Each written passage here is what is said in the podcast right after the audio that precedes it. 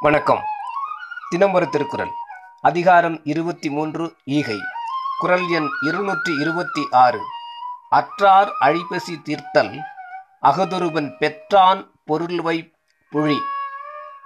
பொருள். பொருள் இல்லாதவரை வருத்தும் பசியை ஒருவன் தீர்ப்பானாக. அவ்வாறு உணவு ஈவது அழிந்து போகின்ற பொருளை அழியாது அவனோடு பின்வந்து உதவுவதற்கு வைத்திற்குரிய இடம் கிடைத்ததாகும்.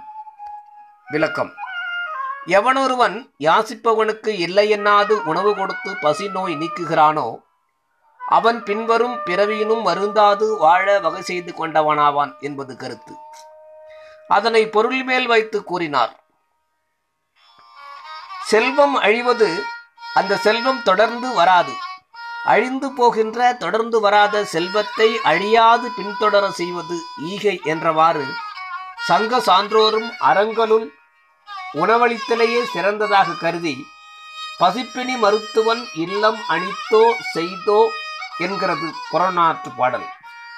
இரவாமை வேண்டின் இசை நடுக என்பது நான்மணி கடிகை. நன்றி.